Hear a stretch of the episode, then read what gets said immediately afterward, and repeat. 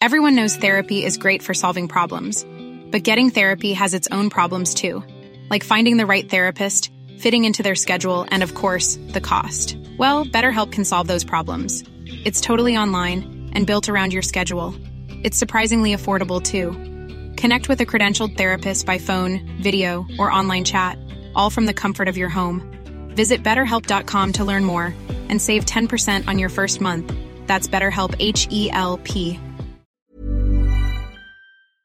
Why does Comcast Business power more businesses than any other provider? It has technology solutions that put you ahead, like the fastest, reliable network and serious savings. Whether your small business is starting or growing, you need Comcast Business. Comcast Business, powering possibilities. Ask about Comcast Business Internet and Security Edge, or find out how to get a $500 prepaid card with a qualifying gig bundle. Call or go online today to learn more. Offer ends 10 23 22. Restrictions apply. Call for details. Why does Comcast Business power more businesses than any other provider? It has technology solutions that put you ahead, like the fastest, reliable network and serious savings. Ask how to get a $500 prepaid card with a qualifying gig bundle. Offer ends 10 23 22. Restrictions apply. Call for details. Magandang araw po, Sir Jupiter, at sa lahat ng bumubuo ng kwentong takip silim. Tawagin niyo na lamang po akong Jeanette. Ang kwento pong aking ibabahagi ay nangyari noong Marso 2021. Taga Bulacan po ako. Pareho kaming nagtatrabaho ng asawa ko. Wala pa kaming anak, kaya pagtatrabaho na muna ang parehong pinagkakaabalahan namin. Namatay po ang kapatid ng mister ko. May anim na anak po ito na pawang maliliit pa. Dahil sa awa ay kinuha na muna naming mag-asawa ang dalawa sa mga anak niya ang panganay na 12 anyos at ang pangalawa sa bunso na dalawang taong gulang pa lamang. Habang nasa trabaho ako ay sila lang dalawa ang naiiwan sa bahay. Mga ilang hakbang lang naman ang opisina ko, kaya't nakakauwi naman ako para tingnan silang dalawa. Maayos naman po ang lahat nung una, pero isang gabi, matapos kaming maghapunan. Naghuhugas noon ng pinggan ang panganay habang ako naman ay nagtitimpla noon ng gatas. Nasa loob po noon ng kwarto yung bunso. Maliit lang po ang bahay namin kaya't madaling marinig kung may ingay o wala. Biglang narinig ko na may tila kinakausap yung bunso kaya't sinilip ko ito sa kwarto. Parang kinilabutan ako dahil siya lang ang naroon. Nakaharap siya sa maliit na altar at may kinakausap na niyayaya pa niyang maglaro. Pumasok ako at tinanong siya kung sino ang kinakausap niya gayong wala namang ibang tao sa loob ng kwarto. Pero itinuro niya lamang ang altar. Wala namang kakaiba roon, kaya't iniba ko na lang ang usapan. Nasundan ang tagpong ganoon nang mapagsabihan ko siya nang inaway niya ang kuya niya. Pumasok siya roon sa kwarto at nakatingala sa altar at nagsumbong banggit ang pangalan ng papa niya. Naisip ko noon na baka binabantayan sila ng papa niya. Hindi na naulit ang ganoong pangyayari dahil makalipas ang dalawang buwan ay kinuha na sila ng nanay nila sa akin. Muli na naman akong mag-isa lalo na pag weekdays. Lingguhan lang kasi kung umuwi ang asawa ko dahil sa Maynila ito nagtatrabaho. Nakakalungkot din dahil napamahal na sila sa akin. Subalit makalipas ang tatlong buwan, ay may nangyari na naman sa bahay. Mula nang ako na lang ang naiiwan mag-isa sa bahay, ay laging kakaiba ang aking pakiramdam. Isang gabi mga alas 10 na iyon, Nasa kwarto na ako noon at nagpapaantok. Biglang may kumatok sa pinto ko. Nagtaka ako kung sino yun. Dahil nakalak naman ang pinto ko sa kwarto, lalo na ang main door ng bahay. Tinext ko ang pinsan ko sa kabilang bahay na tingnan kung nakalakba ang screen door sa main door namin. Nakasarado naman daw. Makalipas ang dalawampung minuto, ay naulit na naman. Para pong nagmamadali ang katok na iyon. Sa sobrang takot ko ay nagdasal na lamang ako. Hindi na ako nakatulog ng maayos ng gabing iyon, kaya't kinabukasan ay puyat akong pumasok ng opisina. Sinabi ko sa mister ko ang nangyari at pinagplanuhan namin na dalawin tuwing weekend ang kapatid niya sa sementeryo. Kasabay na rin ng pagbisita namin sa mga bata. Mga dalawang oras din sa biyahe kapag nakamotor ang pagpunta sa kanila. Nang puntahan namin ang mga bata ay doon namin nalaman na may bago na palang kinakasama ang kanilang ina at sinasaktan sila nito. Hindi na pinapakain ng maayos at pinahinto pa sa pag-aaral kaya napagdesisyonan ng asawa ko na kunin ang mga bata at dalhin sa probinsya upang ang biyanan ko na lang ang mag-alaga sa mga ito. Wala nang nagawa pa ang kanilang ina. Mula noon ay wala na akong nararamdaman sa loob ng bahay. Napagtanto namin ng asawa ko na ang pagpaparamdam ng kapatid niya ay para sa klolohan namin ang mga anak niya. Mukhang binabantayan pa rin sila ng kanilang ama dahil ang sabi ng biyanan ko ay maging doon sa kanila ay may tila kinakausap pa rin yung bata. Hanggang dito na lang po, Sir Jupiter. Salamat po sa pagpili ng aking kwento.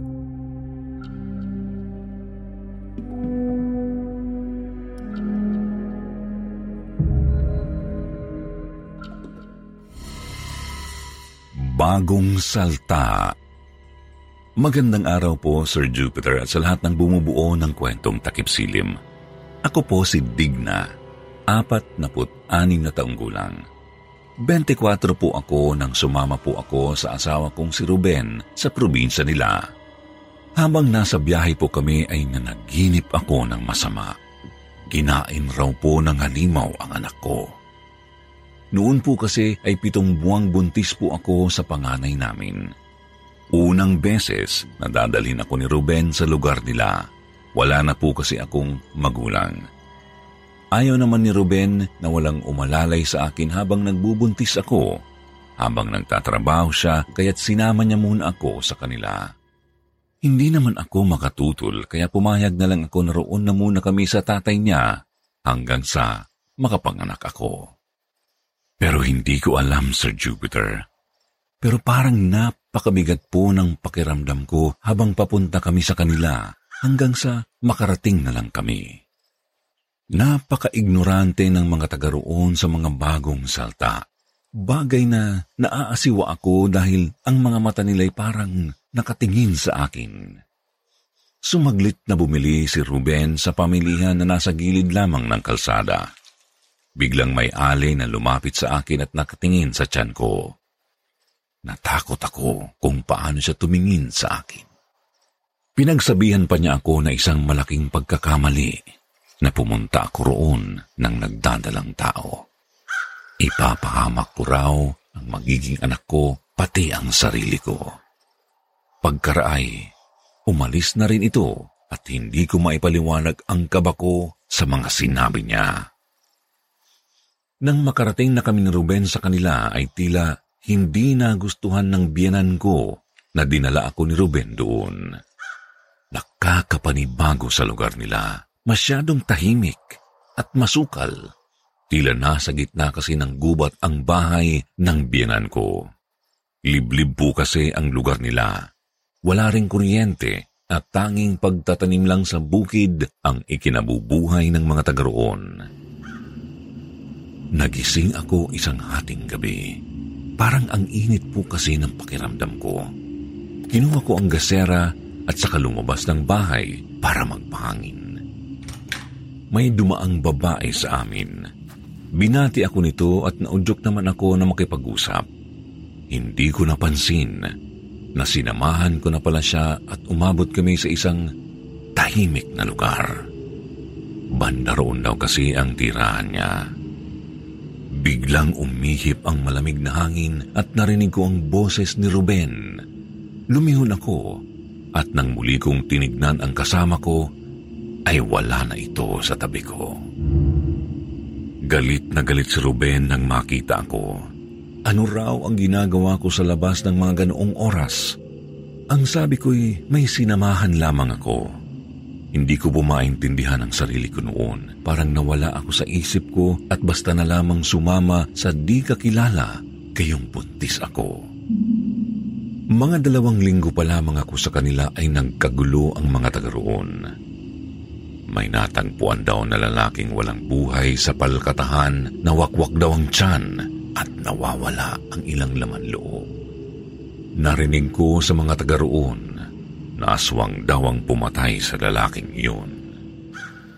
Isang umaga, nagising akong wala na si Ruben dahil maaga itong umalis papuntang bukid at tanging ang binan ko lamang ang naiwan sa bahay. Tinanong ko si tatay kung totoo bang may aswang sa lugar nila at ang sagot niya ay, oo. Pinagsabihan niya ako na wag basta-basta magtitiwala at sumama sa kahit na sino, lalo na kung hindi ko kakilala. Kahit na may takot akong nararamdaman, ay nasa pagitan pa rin ako na naniniwala at hindi. Dahil sa tanang buhay ko, ay hindi pa ako literal na nakakakita ng ganoon. May isang beses noon na nasa bukid pareho si tatay at Ruben Naisipan kong dalhan ng pagkain silang dalawa sa bukid. Minsan na rin kasi akong dinala ni Ruben doon, kaya tanda ko pa kung nasaan yun. Nabagot din ako sa bahay kaya't naisipan ko na rin na lumabas noon. Habang papunta ako sa kinaroroonan nila, parang may mga matang nakatingin sa akin. Nagpalinga-linga ako at binibilisan ang mga hakbang ko. Biglang bumungad sa akin yung alay na nakita ko ng bagong dating pa lamang kami. Nakakatakot po ang mga tingin niya. Pinagsabihan niya muli ako na hindi dapat ako umaalis na mag-isa dahil naghahanap lamang daw ng tiyempo ang masamang nilalang na may masamang balak sa amin ng anak ko. Pagkatapos noon ay umalis na siya. Saka naman may nakita akong malaking baboy ramo. Naggalit na naman si Ruben at tatay kung bakit pa ako pumunta roon. Pero ewan po, sadyang napakatigas talaga ng ulo ko ng mga panahong iyon, gayong malaki na ang tiyan ko noon. Tila laging nakasunod din sa akin palagi yaong ale na laging pinaaalalahanan ako. Sa totoo lang, inisip ko talaga noon na baka siya ang aswang. Napaka-weirdo at nakakatakot din naman kasi ang itsura niya. Buhaghag ang buhok at sunog pa ang Millions of people have lost weight with personalized plans from Noom. Like Evan, who can't stand salads and still lost 50 pounds. Salads generally for most people are the easy button, right? For me, that wasn't an option. I never really was a salad guy. That's just not who I am. But Noom worked for me. Get your personalized plan today at Noom.com. Real Noom user compensated to provide their story. In four weeks, the typical Noom user can expect to lose one to two pounds per week. Individual results may vary. Everyone knows therapy is great for solving problems, but getting therapy has its own problems too, like finding the right therapist, fitting into their schedule, and of course, the cost. Well, BetterHelp can solve those problems. It's totally online and built around your schedule. It's surprisingly affordable too. Connect with a credentialed therapist by phone, video, or online chat, all from the comfort of your home. Visit betterhelp.com to learn more and save 10% on your first month. That's BetterHelp H E L P. kalahating parte ng mukha niya. Ang sabi ni Ruben, Erlinda raw ang pangalan ng babaeng yun. Nabaliw daw yun mula nang mamatay ang nag-iisang anak niya na noon ay pitong taong gulang at sinasabing aswang din daw ang pumatay. Binigyan ako ni tatay ng proteksyon. Parang bala po siya ng baril, pero gamit na po at saka may nakalagay daw sa loob noon na pantaboy ng aswang. Mabuti na raw na may ganoon ako para sa proteksyon namin ng anak ko. Tanghali na noon, naisipan kong maglaba sa ilog. Wala pa sila tatay at Ruben noon. Habang papunta ako sa ilog ay may narinig akong kaluskus sa damuhan. Hindi ko naman napinansin yun kahit na medyo kinakabahan. Nang makarating ay agad ko nang inumpisahan ang labada ko. At ayun na naman si Erlinda. Hindi ko po alam at bakit tila kahit saan na lang ay sinusundan niya ako. Maya-maya rin ay dumating yung babaeng nakausap ko noong lumabas ako ng bahay isang gabi. Maglalaba rin daw kasi siya. Sinabihan ako ni Erlinda na wag lalapit sa kanya at mapapahamak kami ng anak ko. Parang galit na galit si Erlinda sa babaeng yun na hindi ko pa alam din kung sino. Tinataboy niya habang papalapit ito sa akin. Natakot ako sa kanilang dalawa at nakaramdam na rin ng pagkataranta. Umalis ako at iniwan sila. Hindi naman ako makatakbo dahil sumasakit ang tiyan ko. Sumisigaw ako at tinatawag si Ruben sa sobrang takot. Humahangos ako nang salubungin ang asawa ko na noon ay kakauwi pa lamang. Sinabi ko sa kanila ni tatay na may aswang sa ilog dahil sa nervyos ko ay nasabi kong si Erlinda ang aswang. Agad na hinugot ni Ruben at Itay ang dala nilang mga itak at nagbanta sa kung sino mang nilalang ang nasa paligid. Nang makauwi kami ay nag-impake ako ng mga damit ko. Hindi ko na kaya ang nervyos na dala ng mga kwento ng aswang sa kanila. Nagtalo na kaming mag-asawa dahil ayaw niyang umalis kami roon. Kung babalik kasi kami sa syudad, ay wala namang kaming babalikan na trabaho at tirahan doon. Pareho kaming magugutom kahit nagpumilit ako. Napakahirap ng sitwasyon namin noon. Parang kailangan naming sagupain ang panganib para lamang mabuhay kami. Umiyak na lang po ako sa naghalong emosyon. Nang walong buwan na ang tiyan ko, naging sunod-sunod na ang hindi magagandang panaginip ko. Minsan ay may hayop na humahabol umano sa akin. Kahit anong sigaw ko ay wala raw nakakarinig sa akin. Pag minsan naman ay may napapanaginipan ako na nasa gitna raw po ako ng gubat. Tinatawag ko si Ruben pero walang sumasagot. Pagkatapos ay may babae na mahaba ang buhok na nakaupo. Nilapitan ko raw ito at tinanong kung ano ang ginagawa niya sa gitna ng gubat na nag-iisa. Nagulat ako nang humarap ito na nanlilisik ang mga mata at puno ng dugo ang bibig habang kumakain ng buhay na hayop. Hindi na ako natutuwa sa mga napapanaginipan ko para kasing masamang pangitain. Naging palagian na ang pagtatalo namin ni Ruben. Gusto ko na kasi talaga ang umalis na kami. Pero lagi niyang sinasabi na hindi ganoon kadali. Naiintindihan ko naman ang dahilan niya pero hindi na talaga ako mapalagay sa panganib na nag-aabang sa amin ng anak ko. Magtatanghali na po noon. Biglang may mga taong nagtatakbuhan na dumaan sa bahay. Natagpuan daw na wala ng buhay si Erlinda sa bungad ng bahay niya na wakwak ang lieg. Ang inaakala kong aswang na lagi kong iniisip na nagkukunwari lamang na inaalala ako ay nabiktima di umano ng aswang. Sinabi rin ito nila Ruben at tatay nang makauwi na sila bandang hapon. Tiningnan na lamang ako ni Ruben. Iniiwasan niyang humaba pa ang usapan namin dahil alam niyang magtatalo na naman kami. Dahil ipinipilit ko pa rin palagi sa kanya na umalis na lamang kami roon at lumipat sa mas ligtas na lugar. Pero kahit ano pang gawin ko kay Ruben, at kahit gustuhin pa niya ay hindi talaga madali ang hinihingi ko, lalo na at wala pa kaming sapat na ipon kung sakaling bumalik kami sa syudad. Habang nalalapit ang aking pagsilang, ay naging sunod-sunod din ang mga kakaibang tunog sa paligid ng bahay tuwing gabi. Para bang may hindi ka nais-nais na bisitang palaging umaaligid sa labas ng bahay. Kinakabahan ako sa tuwing minsan ay ginagabi sa pag-uwi si na tatay sa tuwing nasa bagsakan sila ng gulay. May parang tunog ng paniki na minsan lumalakas at humihina. May parang mga pagaspas ng malaking ibon din akong naririnig sa bubong ng bahay. Mangyak-ngyak na ako sa takot sa tuwing nakakarinig ako ng mga ganoon tuwing gabi. Iniiwasan ko na rin ang lumabas ng bahay ng mag-isa. Napagtanto ko na kasi talaga na hindi ligtas ang lugar nila Ruben.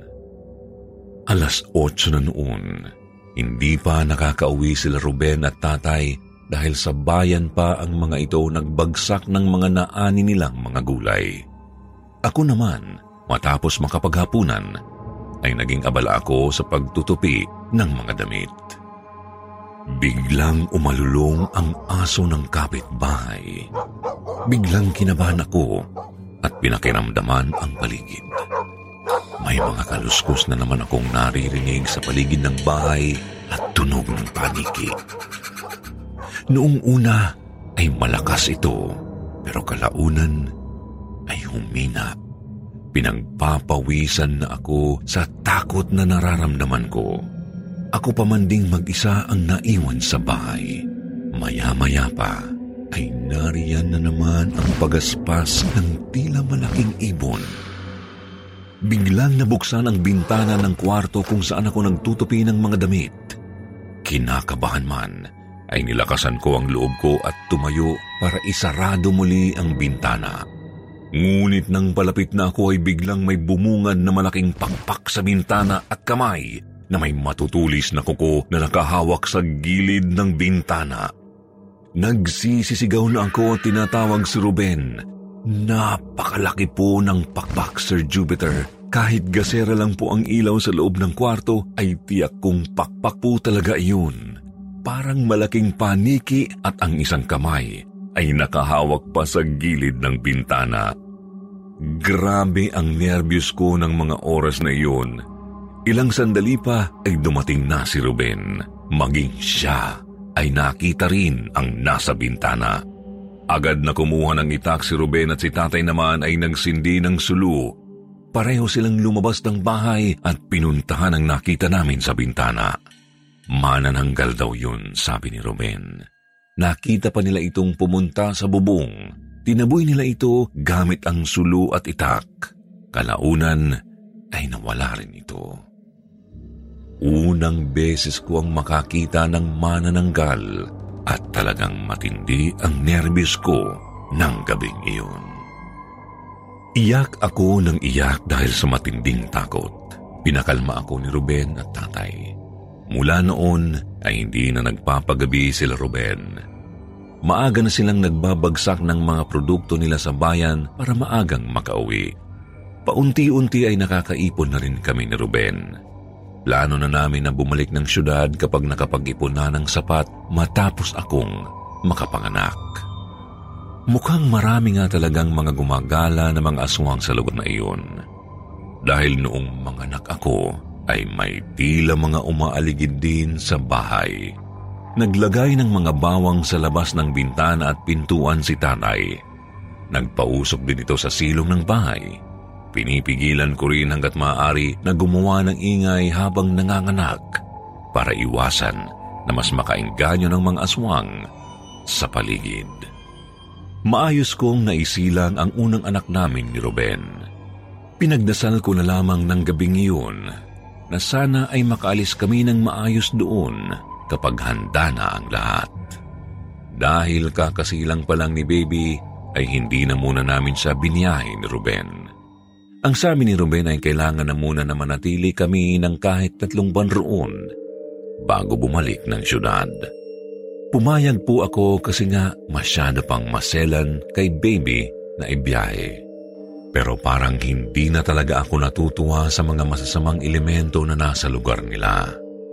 Hating gabi po noon, nagising ako na umiiyak ang baby namin kaya pinadede ko po muna ito. Pero ayaw po niyang tumahan. Mga dalawang linggo pa lang po noon ang baby namin. Ginising ko na po si Ruben kasi kahit anong gawin ko, ayaw talaga tumahan ang bata. Kinabahan na po ako noon. Nag-aalala kung ano nang nangyayari sa anak ko. Biglang may kumaluskos sa ilalim ng bahay. Kinuha ni Ruben ang itak niya, hinawi niya ang banig na hinihigaan namin Isinaksak niya sa may butas ng sahig paulit-ulit ang itak. Biglang parang may iyak ng baboy kaming narinig. Nagkatinginan kaming mag-asawa at parehong natakot.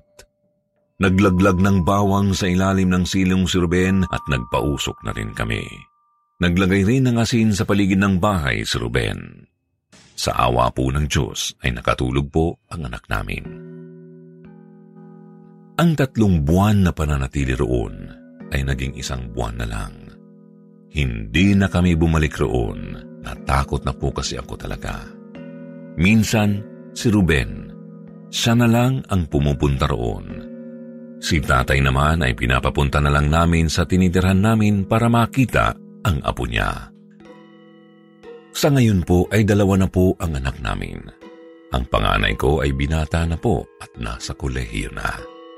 May permanenteng trabaho na si Ruben at ako naman po ay may maliit na rin na tindahan. Hinding-hindi ko po malilimutan ang mga nakakakilabot na pangyayaring naranasan ko sa lugar ng asawa ko. Gayunpaman, masasabi kong napakabuti pa rin ng Diyos dahil hindi niya kami hinayaan ng mga panahong iyon. Hanggang dito na lang po muna, Sir Jupiter. Maraming salamat po sa pagpili ng aking kwento. Mapagpalang araw pong muli.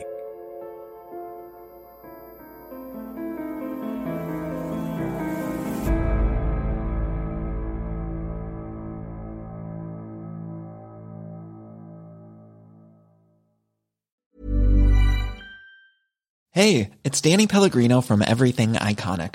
Ready to upgrade your style game without blowing your budget? Check out Quince. They've got all the good stuff shirts and polos, activewear, and fine leather goods, all at 50 to 80% less than other high end brands. And the best part? They're all about safe, ethical, and responsible manufacturing. Get that luxury vibe without the luxury price tag. Hit up quince.com slash upgrade for free shipping and 365 day returns on your next order. That's quince.com slash upgrade.